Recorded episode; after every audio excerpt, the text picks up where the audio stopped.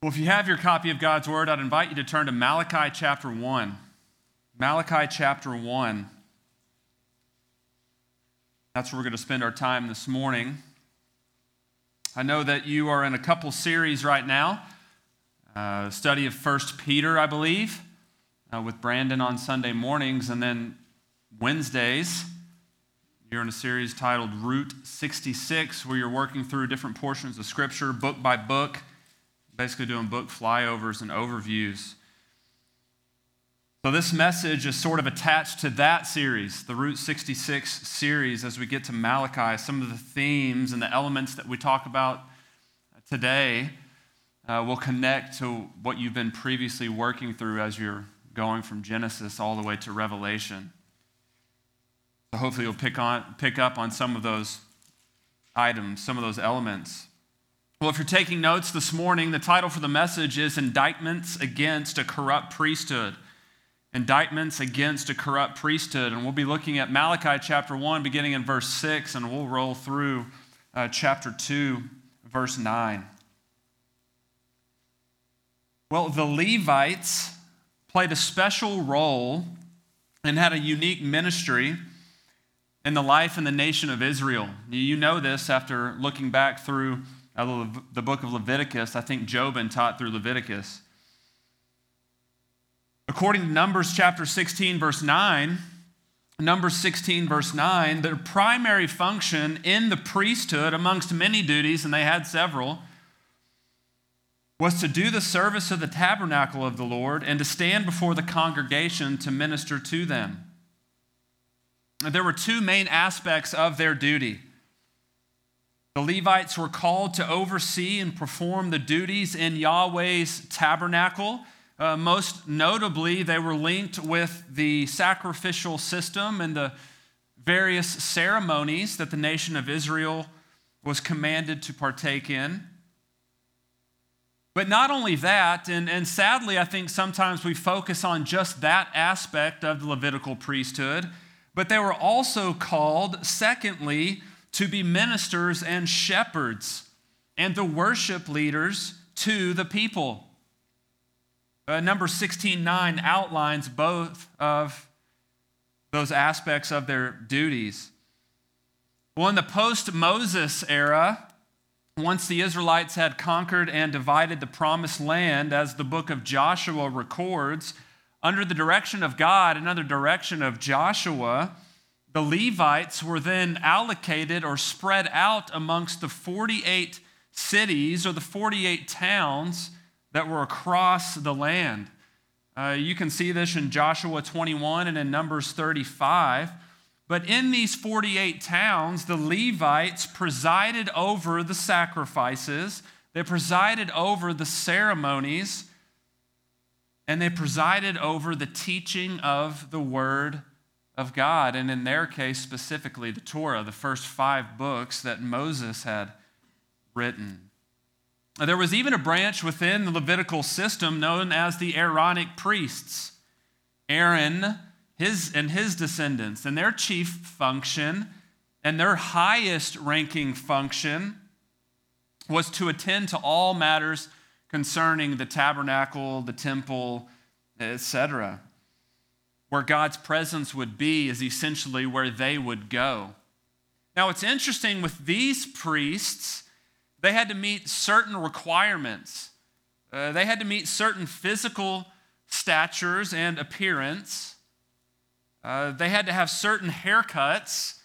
I would have failed in that regard. Uh, they, were ha- they were forbidden to have tattoos and markings on their body, and they could only marry virgins. But on a spiritual level, in terms of the priest relationship with God, their religiosity, you could say, the Levites in general were to be the holiest and most sanctified people of the nation. So, as part of all of their duties, all of those external rites and ceremonies that they had to perform, those things would be absolutely nothing if they weren't right inwardly from the heart. They were to have the greatest adherence to God's law, both externally in what they did and internally from the heart. They were to have the highest character, moral excellence, exude godliness. They were to be leaders amongst the tribes, and they were to be leaders amongst their families in, in the home, uh, you could say. It's because a primary duty was for them to shepherd God's people. And here's just a map of where they would have been distributed amongst uh, the promised land. So the Levites essentially were everywhere in the life of the nation, by God's design, by the way. Regarding their duties, Old Testament scholar Daniel Block, he says that the Levites were to give pastoral care throughout the land. This would involve caring for the needy, administering cleansing rituals, presiding over local sacrifices and ceremonies of blessing and cursing, teaching the Torah, and encouraging covenant fidelity by keeping alive the traditions of Israel and representing the central sanctuary in the far flung regions of the land. And again, let me call your attention to where the Levites were in regard to the people. God had distributed the Levites to be the backbone or the rebar of the nation. You could say it this way so it was with the priesthood, so it was with the nation. If you had a faithful priesthood, you had a faithful what? Nation. If you had an abominable priesthood, then you had an abominable nation. So when the Old Testament describes the condition of the priesthood, that is not only a description of the priesthood, it's a description of what? the land, the, the people.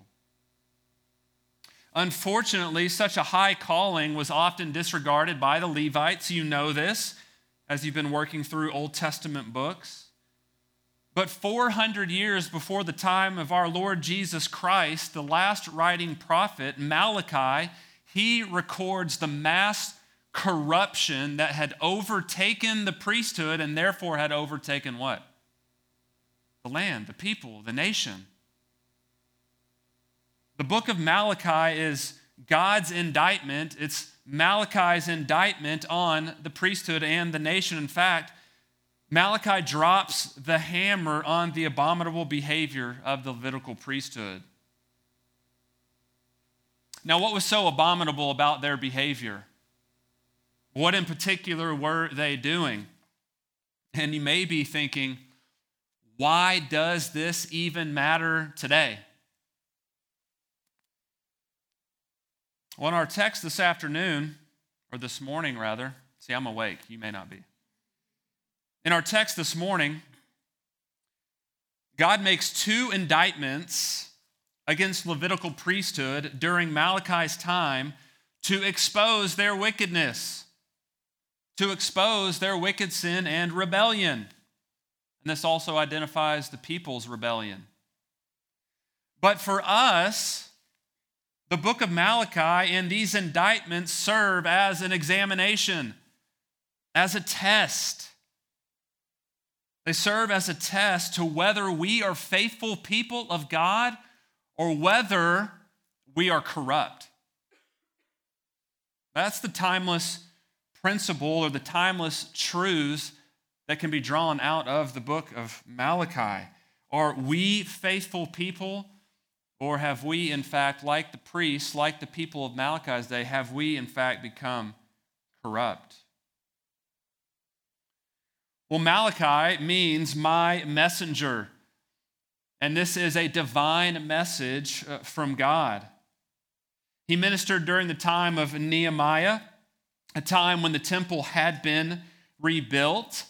And just to sort of give you a chronology of where we're at in the biblical story, Malachi's prophecy, this book, is given about 400 years before the time of Christ. In fact, this is the final word from God. That's wild to me. The final word from God is an indictment on the priest and the nation. It's the final word from God, and then we jump into 400 silent years, and then we finally hear from God at the birth announcement of what two people? John the Baptist, and Jesus. And interestingly enough, after Malachi records his indictment against the priesthood, he ends his book with giving prophecies about two people. So Malachi is the final word before John the Baptist comes on the scene and before Jesus Christ comes on the scene. What's the theme of Malachi? Well, the theme of Malachi, as you can already guess, is severe rebuke and condemnation. There had been rapid decline during Malachi's day. And don't miss this because of the rapid decline of the nation, this culture that surrounded the ancient world produced two groups. And you'll recognize them the Pharisees and the Sadducees. The Pharisees and the Sadducees. There were major sins involved in the culture of Malachi's day. There was a corrupt priesthood. The nation of Israel, they were divorcing their Israelite wives and marrying pagan and foreign wives. And then they were abusing tithes and offerings that were to be given to the temple. This is dark, dark periods of the nation of Israel. It's almost revisiting what book that you've already studied in Route 66 the book of Judges. This is almost Judges part two. So, what were these indictments? Well, there's two of them. We're going to work through them together this morning. The first indictment against the priesthood and the nation was that they failed to offer proper worship. They failed to offer proper worship. You pick up in verse 6 of chapter 1 as I begin reading. A son honors his father, and a servant his master. This is God speaking. Then, if I am a father, where is my honor? And if I am a master, where is my respect? Says the Lord of hosts to you, O priest, who despise my name. But you say, How have we despised your name? Well, you are presenting defiled food upon my altar. But you say, How have we defiled you? In that you say, The table of the Lord is to be despised. But when you present the blind for sacrifice, is it not evil? And when you present the lame and sick, is it not evil? Why not offer it to your governor? Would he be pleased with you? Or would he receive you kindly? Says the Lord of hosts. Through the pen of his prophet Malachi, God begins his rebuke against the current generation of priests. He begins, and you saw this from the beginning if you were tracking with the text, he begins by calling him out for not respecting him, not honoring him, not giving glory to him. This is God's own words. You are not respecting me. You are not honoring me. I mean, God, he, he, literally could not be any more clear with his words.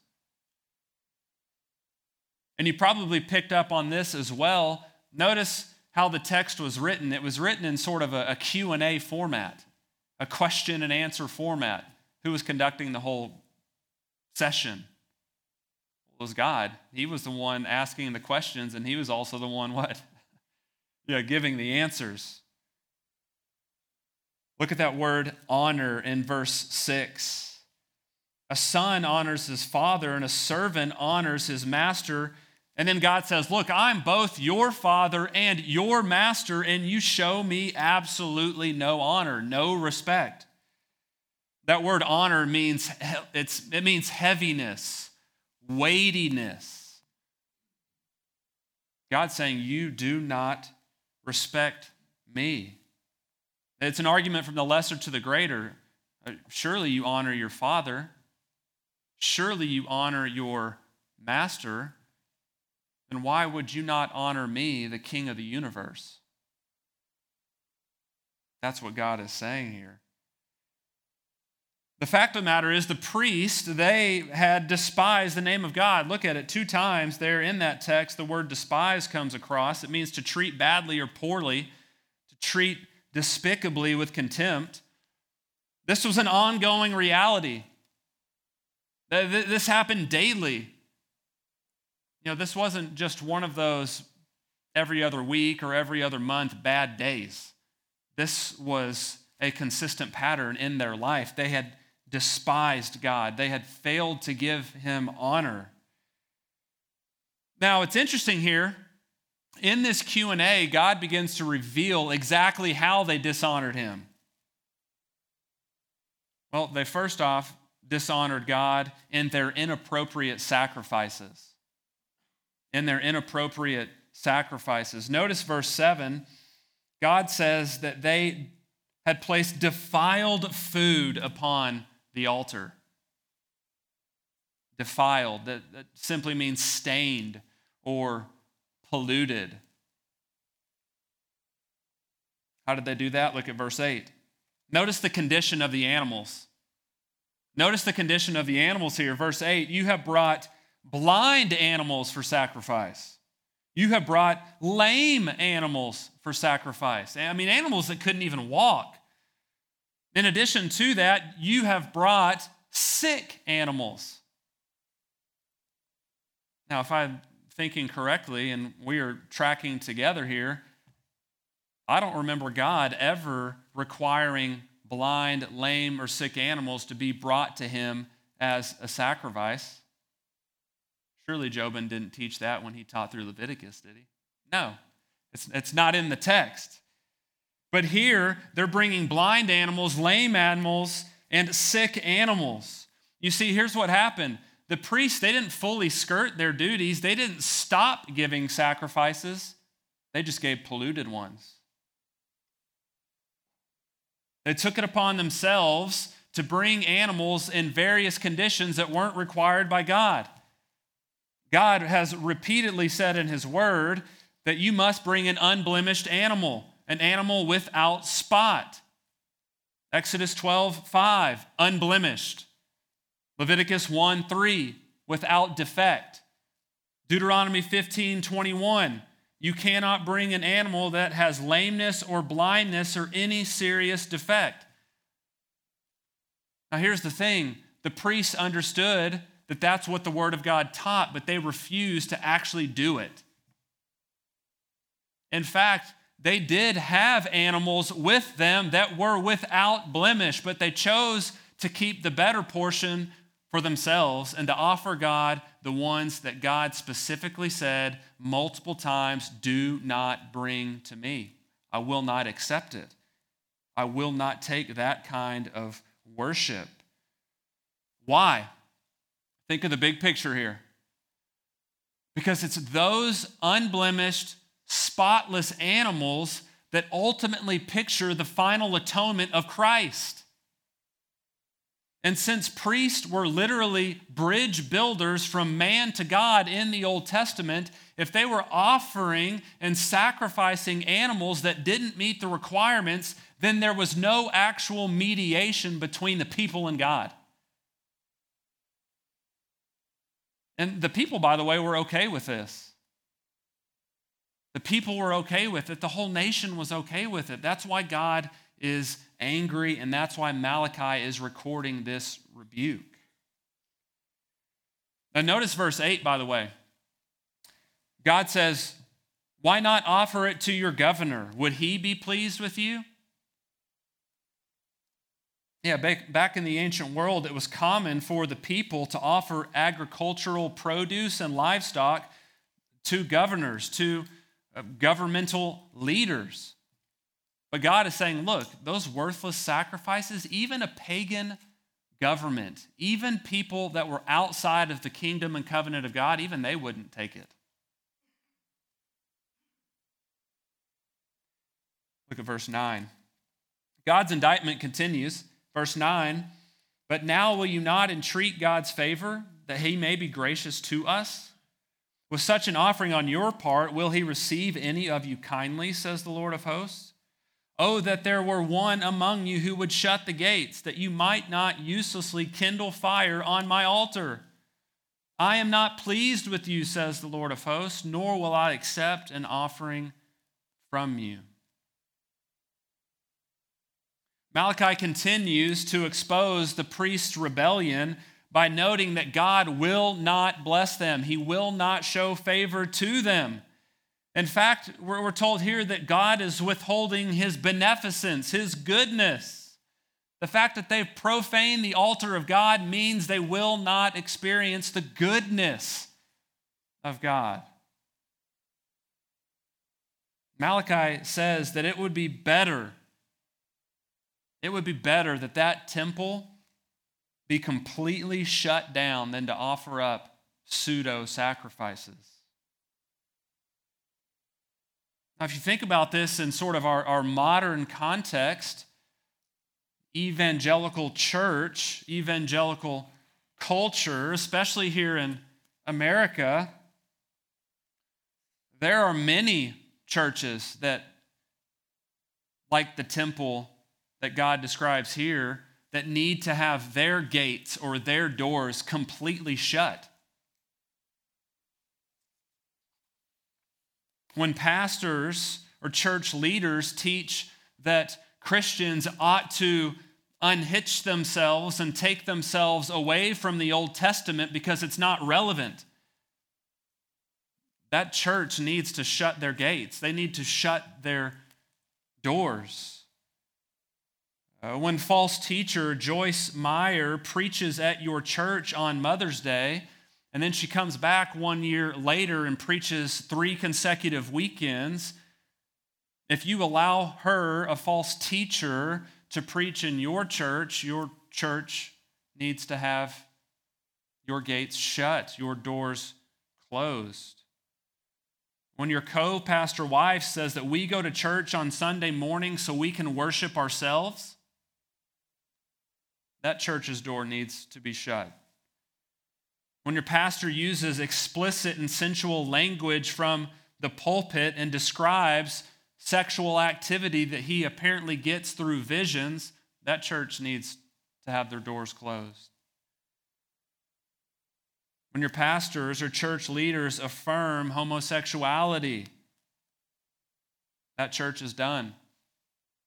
When your pastor affirms abortion or your church leaders affirm, affirm abortion, that church is, is done.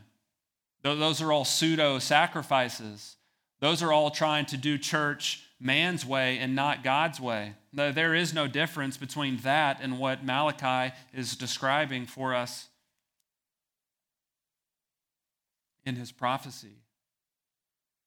Now, how pertinent are these words for you and I as individual Christians? Let's be honest, those churches that I just described, that's not this church. Praise God. That's not our church. If you've been here for any time, you know that. I would also say, praise God, that's not our people.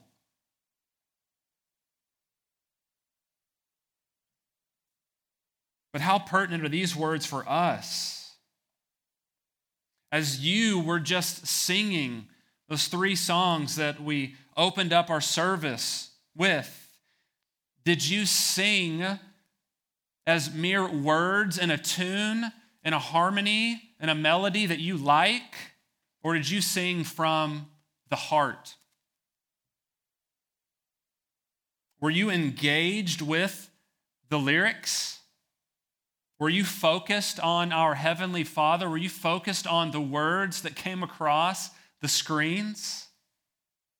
Were you focused on Christ and the gospel? Or were you going through the motions? Was your worship merely lame? Was it blind? Was it crippled.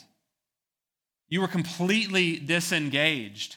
If, if that's the case, you were like the priest and the people during Malachi's day. You may have showed up here on Sunday morning and words may have been coming out, but it wasn't true worship because it wasn't from the heart. God only wants to be worshiped in ways that He prescribes. That's why His anger is being poured out through the hand of Malachi here. The priests and the nation were doing it wrong. That cannot be true of us. By the way, this is how God has always been. You don't have to wait to the last book of the Old Testament to see this. In fact, 300 years before Malachi, Isaiah records God saying similar things. Isaiah 1, verse 13, God says, Look, I don't want you to bring your worthless offerings. Don't do it any longer. Verse 14, God says, I hate your new moon festivals and your appointed feasts. Now, you may be thinking that this is kind of wild. God is saying, I hate your festivals and your appointed feast and the things that I told you to do. Well, he's saying that because they weren't doing those things according to his word and they were doing what was right in their own eyes. One commentator said that the priests during Malachi's day they had offered sacrifices that were second rate and defiled and offered in a way that despised God's name. Regardless of such behavior, which I think is shocking to us here at this point, notice that verse 11 tells us Uh, that God's name will still be great. Look at verse 11. For from the rising of the sun even to its setting, my name will be great among the nations, and in every place incense is going to be offered to my name, and a grain of offering that is pure, for my name will be great among the nations, plural, says the Lord of hosts. The foolishness of the priests and the nation of Israel that day cannot stain or taint the name of God. In fact, God will still go forth, and notice, he says, amongst the nations. Amongst the nations. The foolishness of man cannot overshadow the greatness of our God. Follow with me as we continue to see Malachi record God's words. Look at verse 12. But you are profaning it. Profaning God's name is what he's saying. In that you say, the table of the Lord is defiled, and as for its fruit, its food is to be despised. You also say, My, how tiresome it is. And you disdainfully sniff at it, says the Lord of hosts. And you bring what was taken by robbery and what is lame or sick. So you bring the offering.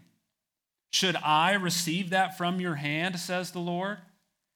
Be, but cursed be the swindler who has a male in his flock and vows it but sacrifices a blemished animal to the Lord, for I am a great king, says the Lord of hosts, and my name is feared among the nations.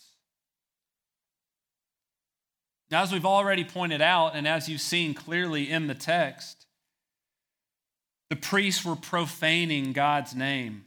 Profaning, it just means to defile, uh, pollute, uh, contamination, uh, to make unholy. Again, this is an ongoing reality for the priest of that day. Well, what were they doing? Well, Malachi doubles down on his indictment against the priests for their inappropriate sacrifices and their illegitimate worship. Look back at verse 13. Not only were they offering lame, blind, and sick animals, look at verse 13. Some of the animals were even taken by what? robbery. They were, they, they were stealing animals to offer up to God. Stealing animals. Others were sick, lame. How could God ever accept an offering or a sacrifice like that? The truth is, he what? He can't. He can't. But notice the glimmer of hope we see in verse 14. And I think in your Route 66 series, you've been tracking this through every book. And you'll see it here again in Malachi. Look at verse 14. In the midst of all of this, Malachi reminds the priest and the people and us today that Yahweh God is also a great king. Not only is he Father, Master, Yahweh, God, we're told here that he is a great king. In fact, the idea of Yahweh as king over the world and king over the nations is a constant, reoccurring theme all throughout Scripture. including the Psalms. You can jot down these references here, just two of many. But Psalm 47 2 says, For the Lord Most High is to be feared, a great king over all the earth. Psalm 29:10 says, "The Lord sat as king at the flood. Yes, the Lord sits as king forever." So Malachi indicts the priests. They had chosen to detach themselves from God's law, and they had failed to perform their duties to which they were called. They had failed to worship him as Savior and King. They had failed to worship him as Savior and King. Well, Malachi goes on uh, to record a second indictment against this corrupt priesthood. And it is that they failed to commit to righteous living. They failed to commit to righteous living. Pick up with me in verse 1 of chapter 2. And now this commandment is for you, O priests. If you do not listen, and if you do not take it to heart to give honor to my name, says the Lord of hosts, then I will send the curse upon you, and I will curse your blessings. And indeed, I have cursed them already, because you are not taking it to heart. Verse 3 Behold, I'm going to rebuke your offspring, and I will spread refuse on your faces, the refuse of your feasts, and you will be taken away with it. So, not only did the priest and the nation fail to offer God proper worship, they also failed to commit to righteous living. They failed to commit to righteous living.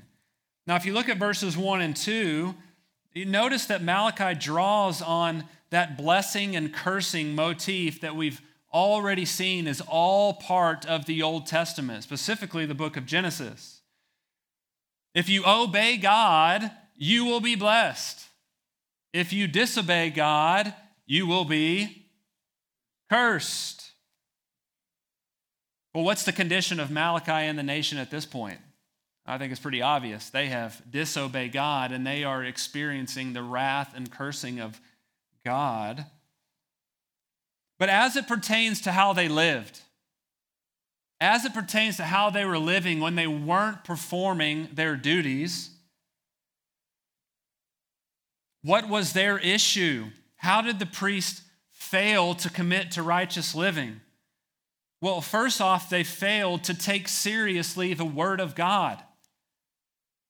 Not only did this plague their administering of sacrifices, they failed to take seriously the word of God, therefore, they could not live righteously.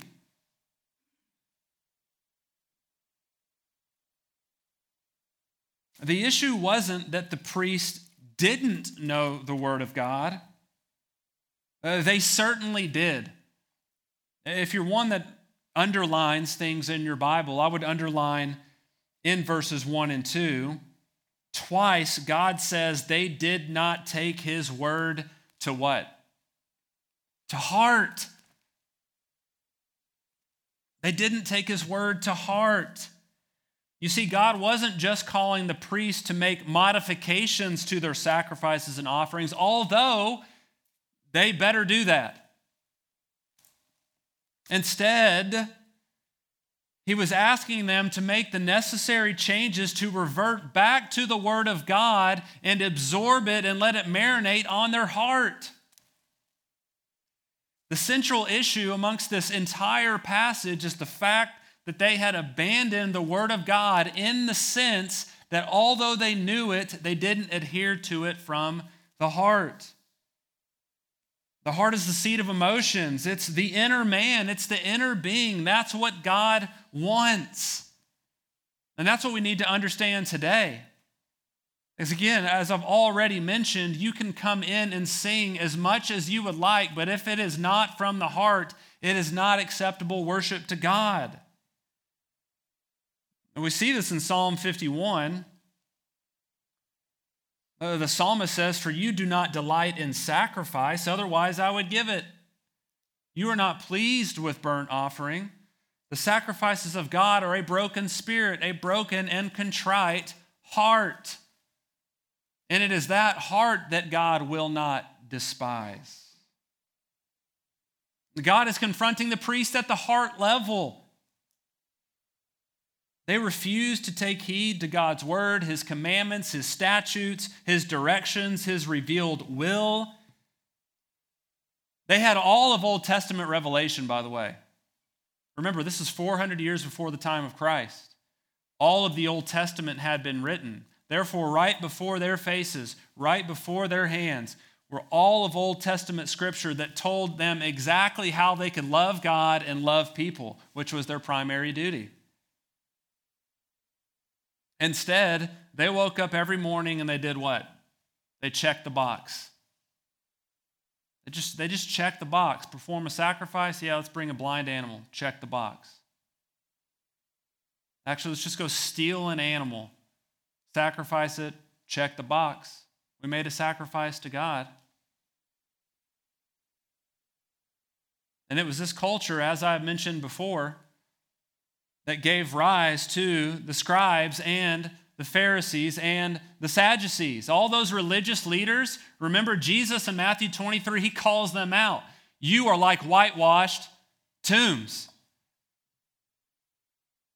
I mean, you're like a cup. You are clean on the outside, but you are dirty and filthy on the inside. That is a product of Malachi's words and the people during his day. Now, let me ask you again this morning do you just check a box when you come in here on Sunday morning? Do you check a box when you come here on Wednesday night? After we were just singing together, do you check a box? Yes. I, I, lifted my voice to the Lord today. Check. I stayed awake during a message today. Check.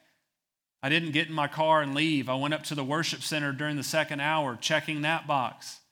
I mean, that's what the priests were doing. That's how Malachi's words and God's rebuke of the nation, that's how this is brought to us today. Are we checking boxes like the priests? Of course, the context is different. We get that.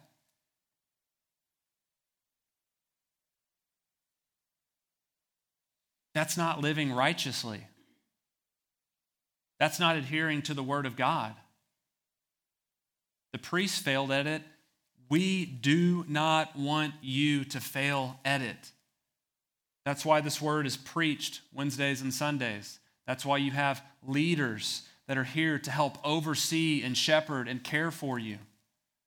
So, all this is designed for to bring honor to God and to progress us to be like Christ. Checking a box will not get you there. In fact, you can see here in the text, the priest's sinfulness was so vile and wicked that God warned of generational consequences. This doesn't mean that the priest's children would be punished, it just means that they were in such wickedness and disaster that it would take generations to actually get that culture thrown out of there and to bring in one that would honor God. That's the idea.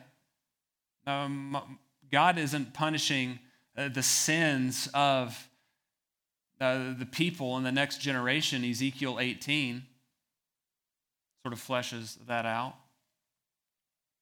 But it would take generations for this culture to shift. Not only does God warn of future consequences, look at verse 3. He speaks of putting refuse, dung on their faces. Refuse means dung. It, it, it literally means contents of the gut, intestines, and stomach. I'm not making this up. Look what God says here. God says that the dung and the guts of sacrifices he will throw all over their face. Look at verse 3. Behold, I'm going to rebuke your offspring, and I will spread refuse on your faces, the refuse of your feast, and you will be taken away with it. I mean, it, it makes me queasy to say it, but man, this is masterful imagery here. Dung anywhere on priestly garments would have forbid them from doing any of their priestly duties. I mean, we understand this, right? I mean, how many of us here are honestly going to go out in public if we're covered in dung? I would hope none of you.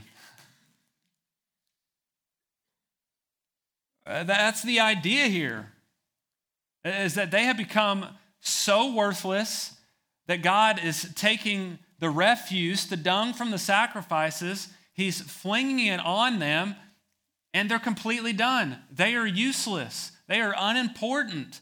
They, they cannot worship God, and they cannot further the plan of God. That's how the priests were treating God with their sacrifices. They were unfit, polluted, and would ultimately have their sacrifices thrown on their faces as a reflection of their inward condition.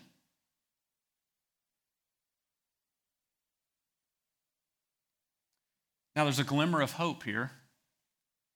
As we keep going here in verse 4, God shifts gears from describing cursings against the priesthood to recalling the faithful Levites and the faithful priests of the past.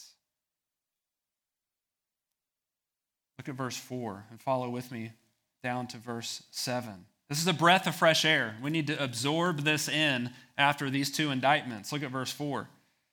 Then you will know that I have sent this commandment to you, that my covenant may continue with Levi, says the Lord of hosts. My covenant with him was one of life and peace, and I gave them to him as an object of reverence. So he revered me and stood in awe of my name. True instruction was in his mouth, and unrighteousness was not found on his lips. He walked with me in peace and uprightness, and he turned many back from iniquity. For the lips of a priest should preserve knowledge, and men should seek instruction from his mouth. For he is the messenger of the Lord of hosts. So Malachi, he halts sort of his essay, his description on exposing the wretchedness of the priests and the nation. And now he goes back and he compares and contrasts that with the faithful priests. What was that priesthood to look like if they were faithful? Look at verse 5. It was to be characterized by life and peace, it was to be characterized by reverence for God. It was to be characterized by fear of God and a respect for Him. The priests of Malachi's day were doing none of this. God calls them on it, but then by His grace, He calls them to come to repentance back to how the Levites were supposed to conduct themselves. Look at verse 6. Here's the key. Note this. True instruction was in his mouth, and unrighteousness was not found on his lips. The true Levites, hear me here, the true Levites were characterized by those who knew God's law and by those who obeyed God's law. Let me say it this way the true Christian is the one that knows God's law and obeys God's law. The true Christian that we've learned in 1 John is the one that loves God but then walks in the light. The one that loves God and walks in righteousness. God's law ought to be sweeter than honey. It's more pure than gold. We ought to hide it in our hearts so we may not sin against God. We ought to be up in the morning reading it and meditating upon it. Just like the priests were called here in verse 7, we ought to preserve that knowledge. We ought to guard that truth. We ought to oversee all areas of our life where the Word of God can find a place to take root. The priests and the nation weren't doing that here. Look at the end of verse 7. What's so saddening about all of this is that the priests were supposed to be the messengers of Yahweh. They were supposed to deliver the truth. And what was the truth? That salvation could be found in God, not of works, but all of grace. But they couldn't administer that truth because they themselves were what? They themselves were actually like the sacrifices they offered. They, in fact, were lame, sick, and what? Blind. So not only did the priests fail to take God's word seriously, they failed to pass on the word of God. They personally failed to take it seriously. But as their duty, they failed to pass it on to the people. These will be our final two verses this morning. Look at verse 8. But as for you, you have turned aside from the way. You have caused many to stumble. You have corrupted the covenant of Levi, says the Lord of hosts. So I also have made you despised and debased before all the people, just as you are not keeping my ways, but are showing partiality in the instruction. But because the priest had turned away from the word of God, remember, they were the shepherds, they were the overseers. Because they had turned away, what did they lead all of the people to do? Turn away. You should mark that in your Bible. They have caused many others to stumble. Now, that word means to stagger, to falter, to break. The priests had corrupted themselves and everybody else. Righteous living takes the Word of God seriously and then it passes on that word to others. Righteous living is communal. You understand that, right? That's why the scriptures often uh, warn against believers being caught up in the unbelieving world because it's that bad company that corrupts what? The good morals, 1 Corinthians. Righteous living is living communal in the sense of how it affects the people around you. So it was with the priests, so it was with the nation. Let me simply ask you this morning what effect do you have on the people around you? Seriously, what effect do you have on the people around you? Are you bringing people uh, to Christ, to godliness, to Christ likeness? Or are you just like the priest, where you are taking people away from the truth of God's word? But rather than walking according to the law of God, the priests did what was right in their own eyes. Rather than following the covenant of Levi, they have corrupted it. Rather than preaching and teaching the law of God to the people, they skirted their duties and responsibilities and caused the nation to stumble. Rather than receiving blessings, we're told here that they were despised and abased. In other words, the people just didn't even respect them one bit. Rather than pleasing God, they angered God. That's Malachi's message for the people of his day. Well, as you know, if you're familiar with Malachi, Malachi isn't just about rebuke and condemnation. There's a glimmer of hope in chapters 3 and 4 that speak of someone preparing the way, the forerunner, John the Baptist, and the coming of our Lord Jesus Christ. Where the priests failed in Malachi's day, Jesus, the great high priest, did not. The priests in Malachi's day were spiritually blind and lame and had broken the law of God repeatedly. Yet, Jesus Christ, he lived 33 years without one spot, one blemish, one sin, one transgression against the law of God. He did what no other priest had ever done. in the fact that he kept the law perfectly. And not only that, he performed the once for all perfect sacrifice that no priest in the Old Testament ever did.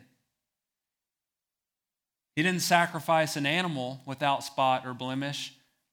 He laid down and sacrificed his own life that was without spot or blemish. Not only, and this is amazing, not only was he the perfect priest in whom God was pleased, but he was also the perfect lamb. If you're here this morning and you aren't a Christian, I plead with you just like God is pleading through Malachi. Acknowledge your rebellion and sin against a holy God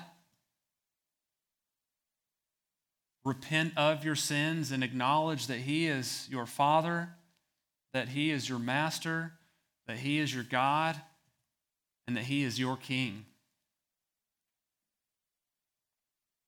He will forgive you and He will cleanse you from all your sin.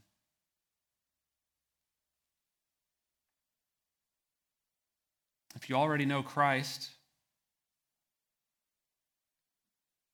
but your worship of Him isn't from the heart at all times, and you struggle at times living righteously for Him, come to Him and He will wash you.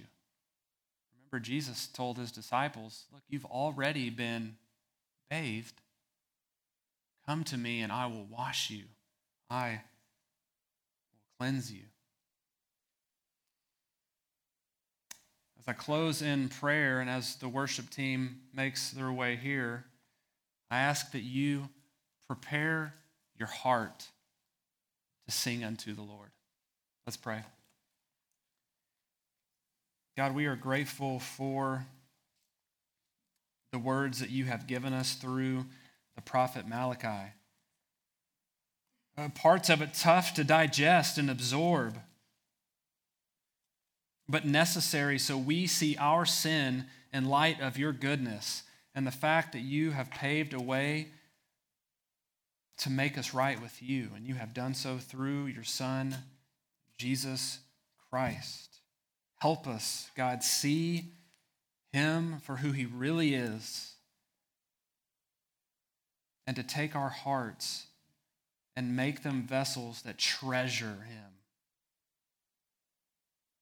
his name we pray.